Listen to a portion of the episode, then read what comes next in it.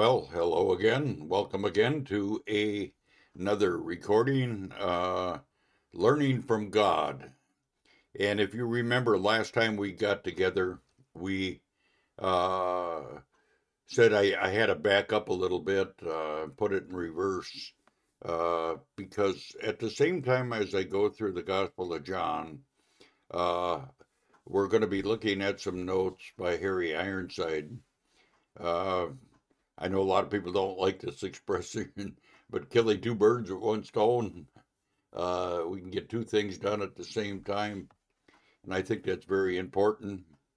So we're in the series right now uh, that's entitled Learning from God. So with that said, I am going to get the, uh, the reading up here. I actually should have done this last time, but I didn't. Uh, so you could follow along as I read. Uh, I do make a few mistakes or I add things to it sometimes. So uh, this address is actually on John the Baptist and the incarnation of our Lord Jesus Christ. And it's by Harry Ironside. So with that said, I'm just going to read this article and uh, or this particular address that was written by him. Now there was a man, this is the scripture itself, this is verses 6 through 14 of the first chapter. There was a man sent from God whose name was John. The same came as a witness to bear witness to the light, that all men through him might believe. He was not the light, but he was sent to bear witness of the light. That was the uh, true light, that lighteth every man that cometh into the world. He was in the world, and the world was made by him, and the world knew him not. He came unto his own, and his own received him not. But as many as received him, to them he gave the power to become the sons of God, even to them who believe on his name, which were born not of blood, nor of the will of the flesh, nor of the will of man, but of God. And the Word was made flesh and dwelt among us, and we beheld the glory, the glory as of the only begotten of the Father, full of grace and truth. Well, we have seen already that Jesus is the eternal Word, one uh, with the Father from the past ages. Uh, that when everything that was ever began to uh, beca- uh, became into existence, he was already there. He was not the beginning or began to be.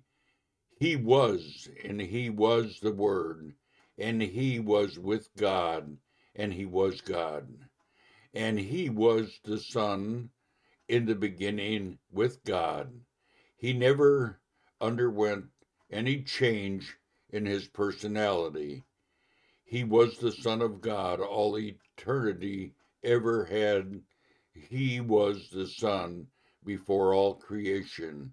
All things were made by him, and without him was not anything made that was made. we've seen that in the uh, third verse of this chapter. He was really gripped.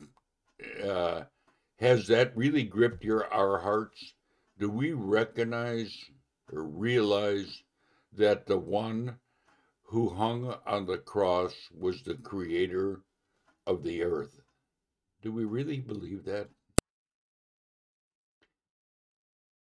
I think people often misunderstand the sacrifice he made because they do not uh, apprehend who he was that made it. Now, Dr. W.P. Mackay uh, in his book Grace and Truth, tells how on one occasion, after preaching the word and setting forth the truth, a lady came up to him and said, I can't accept that. You can't accept what? asked Dr. Mackay. Well, what you were telling us that God allowed an innocent man to die for guilty men. That wasn't right. It wasn't right that guilty men should be saved in that way. He said, Madam, you have misunderstood the whole meaning of the gospel.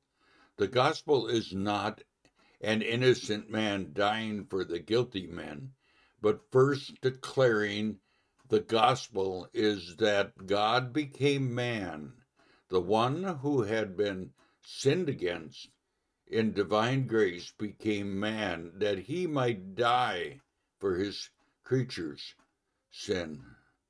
On the cross, we do not see an innocent man dying for guilty men. We see an offended God giving himself, taking on humanity in order that the guilt of his creation or his creatures might be taken away. But is that righteousness? Madam, he replied, it is love, it is infinite love that leads him to give himself for us. That is the clear teaching of the Gospel of John. He who died upon the cross was the creator of all things. He was the one who had been wronged, sinned against by the uh, creature. And yet, when man could find no way to put his record straight or to escape judgment, he came in grace to deliver those who put their trust in him. Well, that's the gospel, folks. Now, in verse 6, we enter into the story of the incarnation. First, our attention is directed to his forerunner. There was a man sent from God whose name was John, verse 6. How often that had been true throughout the centuries when God had called out a man to carry the gospel to the lost people, how uh, frequently he had taken a man's name, John, in the Bible. We have John the Baptist, the Apostle John, John Mark. Uh, I missed my place there. Since then, there had been many Johns uh, whom the Lord called out to proclaim his word. When we come down through the days of the reformers, we have John Knox, John Calvin, and later the great uh, revival of the 18th century, we have John Wesley, sent from God to preach to those who knew nothing of assurance of salvation. I think uh, I think one reason there are so many Johns is because the name appeals to the people of God. Uh, you know that John means in significance the grace of Jehovah, the grace of the Lord. John came to prepare the way for the coming of the Lord Jesus Christ. He occupied a very unique place in Scripture, testimony we read, the law and the prophets until John. Luke 16 16. From that time, the kingdom of God was preached, a kingdom of grace and truth. John was the last of the prophets, and he was the first herald of the new dispensation. The Lord Jesus Christ said that of one born of woman there was not anyone greater than John. In what sense was John the greatest born of women? Because he was given to him not only to prophesy of, but actually to welcome the Christ, to baptize him in token of his identification with those of whom he came to die. As the baptizer of the Lord Jesus Christ and of the proclaimer of the Lamb of God that takes away the sins of the world. Uh, verse 29. John had the highest place among all the uh, prophetic brotherhood, not only of them, but the privilege that was given to him. Notwithstanding, Jesus tells us he is the least in the kingdom of God, is greater than he. Matthew 11 11. Uh, what does all this mean uh, mean by that? Well, clear my throat. Well, it was given to John to call men to repentance in order to set up the kingdom of God here on earth. He opened a door to others, but he was not permitted to enter himself. Nevertheless, he had a very unique place in uh, revelation to the Lord Jesus Christ. He that had the bride is the bridegroom, but the friend of the bridegroom, which stands and heareth him, rejoices greatly uh, because of the bridegroom's voice. 321 or 29. John was the bridegroom's friend and rejoiced in the coming of the Lord Jesus Christ. He rejoiced in the glorious work he had accomplished and the greatness that was to be his.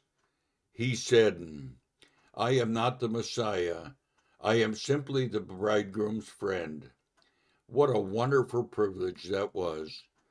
And when was never a humbler, less exalted servant of God than John the Baptist. When the question him as to his identity, he never exalted himself, and any demands of credentials, he said, I am a voice of one crying in the wilderness, prepare ye the way of the Lord. 123. You cannot see a voice, you can only hear it. John did not want them to become occupied with him. It was the delight simply to exalt the one who heralded he was, and in the John became an example uh, for every servant of God. We are all too prone to want people to be occupied with us. We like to be through thought well of. And it hurts us a bit if people misunderstand us and speak unkindly. But all that was out of John's thoughts. He was concerned about, not concerned about himself. If only Christ could be glorified. The Apostle Paul was one who entered into that spirit. He, his only concern was that Christ might be magnified either by life or by death. And that was the special purpose of John the Baptist, the man sent from God. Verse 6. Now, it is a great thing when God lays hold of a man and says, I want you to go to my, uh, on my errand. I'm quite sure he put hands upon me when I was 14 years old he said, I have saved your soul. I want you to go forth to preach the gospel.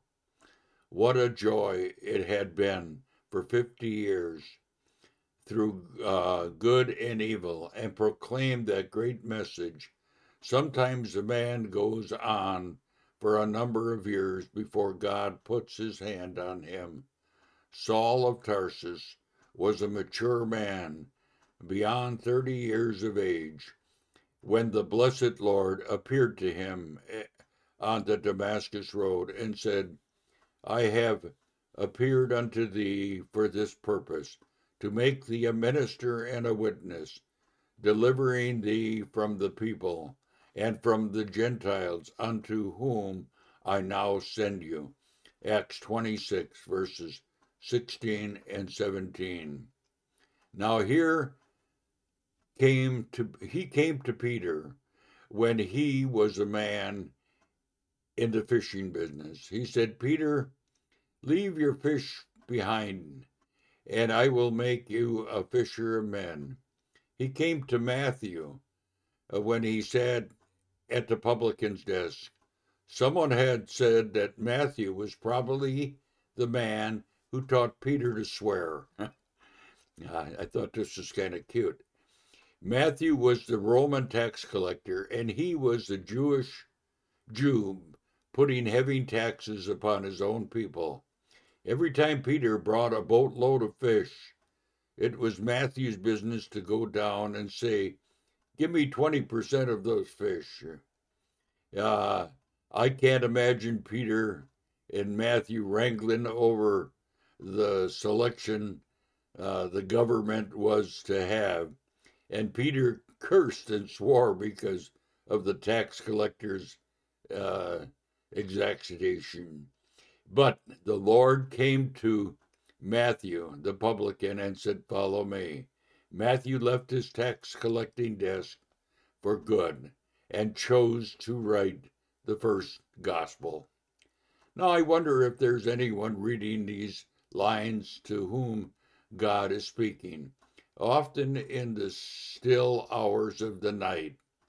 And you might have heard a voice saying, I want you as my servant, as my missionary. I want you to work for me in some special way. Are you saying, Here am I, Lord, send me, as Isaiah said in, chapter 6, verse 8? Do not be afraid to yield to him. Someday people will say to you, There was a man or a woman sent from God. It was true of John. He is going to get rewarded for heeding the call when he stands at the judgment seat of Christ. Now, John came as a witness. That is what every minister should be a witness. A witness does not tell the things he thinks, but he thinks he knows. He came as a witness. He bears witness of the light. Does light need a witness? Yes. In a dark world uh, like this, when men are blind, they cannot see and they need a witness to the fact that the light has come John knows that the world was blind and he came to tell men of the light. The wonderful thing was this when men receive and believe the message, uh, they their lost their blindness, they lose their blindness and are able to see. They beheld Christ's light, that all men through him might believe verse 7. Now, who was the light? Our Lord Jesus Christ. That was the true light. And while we are at this point, let us draw your attention to the slightly different rendering of this verse. Here we read, That was the true light. Oh, there are so many false lights. There are so many false flickering lights that men follow to their ruin. There was the true light, which lighteth every man that cometh into the world. Verse 9. What does this mean? Or what does that mean? Does Christ give spiritual light to every man that comes into the world? Well, partly. He does give light through our consciences. And yet, I think there are more than that involved in the text. I believe it is really this that was the true light which cometh into the world, casting light on every man. That is, it is light in a man, but light shineth on a man. Me, I mean this the Lord Jesus Christ came into the world, made up of wickedness, made up of sinful men who uh, rolled sin as a sweet morsel under their tongues. He came as the only holy man that ever walked this earth. And as he walked in and out among men, all other men were shown up in contrast. He cast light on every man. I wonder if among my readers there are someone who has been saying to himself, I don't need this gospel. I am not a great sinner. I haven't killed anybody. I haven't robbed. I, uh, I've done, didn't curse and swear. I am not a sinner. Wait a minute, my friend. Will you come and stand alongside the Lord Jesus Christ? There, you have a man in perfection. How does your life compare with his? How does your spirit, his words, and your ways of looking at things compare with his? Oh, when we stand alongside him, he casts light on us, that the light shows up all our spiritual and moral uh, deficiencies. That was the light which came into the world and cast light on every man. The law was given to one nation and one people. Amos calls it a plumb line, but which all crookedness could be detected. He was in mind the builder of a wall, one looking at it and said, That wall is not straight. The builder recenses, but when he takes a plumb line and drops it down by the wall, it manifests its imperfection. Here is a man who claimed to be perfect and God says, Test him by my law, and you will find that he is crooked. Scripture says that a man will keep the whole law and yet offends in one point. He is guilty of all. James 2 1. But Jesus answered every claim. He met it at every demand. In him is no sin. 1 John 3 5. He knew no sin. 2 Corinthians 5:21. He did no sin. 1 Peter 2:22. That is what man should be for God. When you take your place beside him, at once all your imperfections is shown up. He casts light upon you. Well, that is the true light which cometh into the world, casting light on every man. Well, has he only come to show up my sin? He has come to make manifest my imperfection. No need, he must make me first see my need, but it is only that he may reveal himself as my Savior. Now he was in the world, and the world was made by him and the world knew him not. Verse 10. Not one of his fellow uh, townsmen dreamed that God himself had come down to dwell among them. I remember as my wife and I were walking down the street of Nazareth, we went, uh, we were appalled by the dirt and the filth and the unclean children playing about in the open, uh, sway running down both sides of the street. As we were walking along, my wife began to weep. The tears were running down her cheek, and I said, Why, my dear, what is the matter? Are you ill? Oh, no, she said, but I was thinking of Mary and Jesus. Mary being up her holy child in a place, bringing up her child in a holy place like this, for it must have been ever worse than that it is now. You know how many uh, Oriental cities are vile and terrible. Some of you think you have smelled terrible things in America but unless you have visited certain places uh, in the Orient, you haven't smelt anything yet. But Jesus grew up amidst all the filth and vile, like a pure white lily coming up in a muddy, contaminated water. And the bottom of the lake, Jesus, the pure Jesus, the Holy One, who was in the world and the creator of all things, and they knew him not. Verse 10. He made their table and chairs and fitted in the doors and windows into the houses, and nobody realized that it was God Himself walking among them until by and by He went to the cross and died for our sins.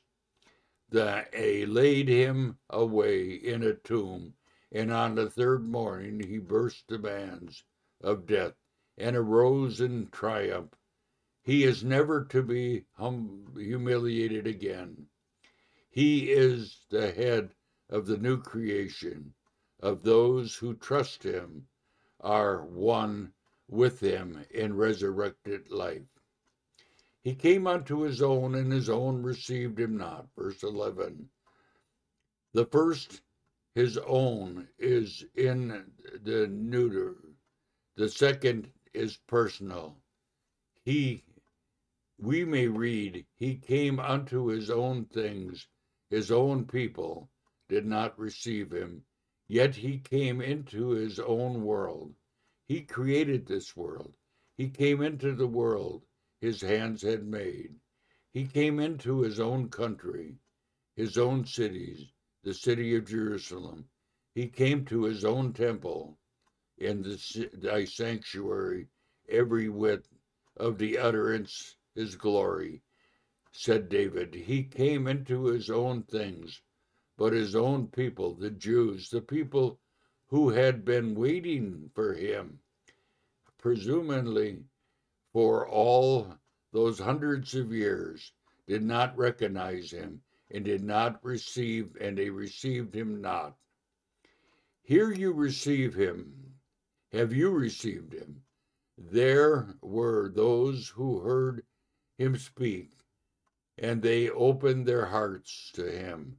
As many as received him, to them he gave the power to become the sons of God, even to them that believe on his name. Verse 12. We have the whole truth of the way of salvation right here. So far as our part is concerned, God has sent him forth the Prince and the Savior. And when we receive him, we become become his. Do you say how many I avail myself of his saving grace? Here, here you have it. As many as receive him. To receive him is to trust him, to open your hearts to him. Have you received him? as many as received him. Do not make a difficult out a difficulty out of what of that which is so simple. God has used the plainest possible terms. Jesus came unto me, and I will give him rest. Uh, Jesus said that, and I will give him rest. Matthew 11 28. Believe on me, and you will have eternal life. Look to me, and you will be saved. Receive me, and I will make you my own. To receive him, uh, though th- through the heart's door wide, throw the heart's door wide, and he will come in. Behold, I stand at the door and knock. If any man hears my voice and opens the door, I will come in and receive him and will sup with him and he with me. Revelation 3:20. There's a beautiful gospel song that says, "You may open the door, you may open the door. Jesus will not force his way in. Will you open the door? Will you let him in? At this very moment, you can bow your head, open your heart, and say, I want you to come in and be Lord of my life. Won't you receive him? As many as receive him, to them he gave the power to become the children of God. You see, men are not God's children by nature, natural birth. Jesus says to a certain group of his day, Ye are your fathers, the devil. John 8 44. and of all who are saved, the apostle said, who were at once time children of wrath, Ephesians 2 3. We are born of sinful flesh. In order to become children of God, we need to be regenerated. As many as receive Him, to receive Him is to believe in His name and take Him at His word and trust Him. Do not try to make a great mystery of faith. Faith is simply putting your Amen to what God says. We receive the witness of men. Some men come to us in whom we have uh, confidence. We believe what he tells us. We receive the witness of men. Very well, God has given his witness concerning his Son. Do you receive his testimony into your heart? Would you dare make God a liar? By refusing to believe the testimony he has given concerning his Son.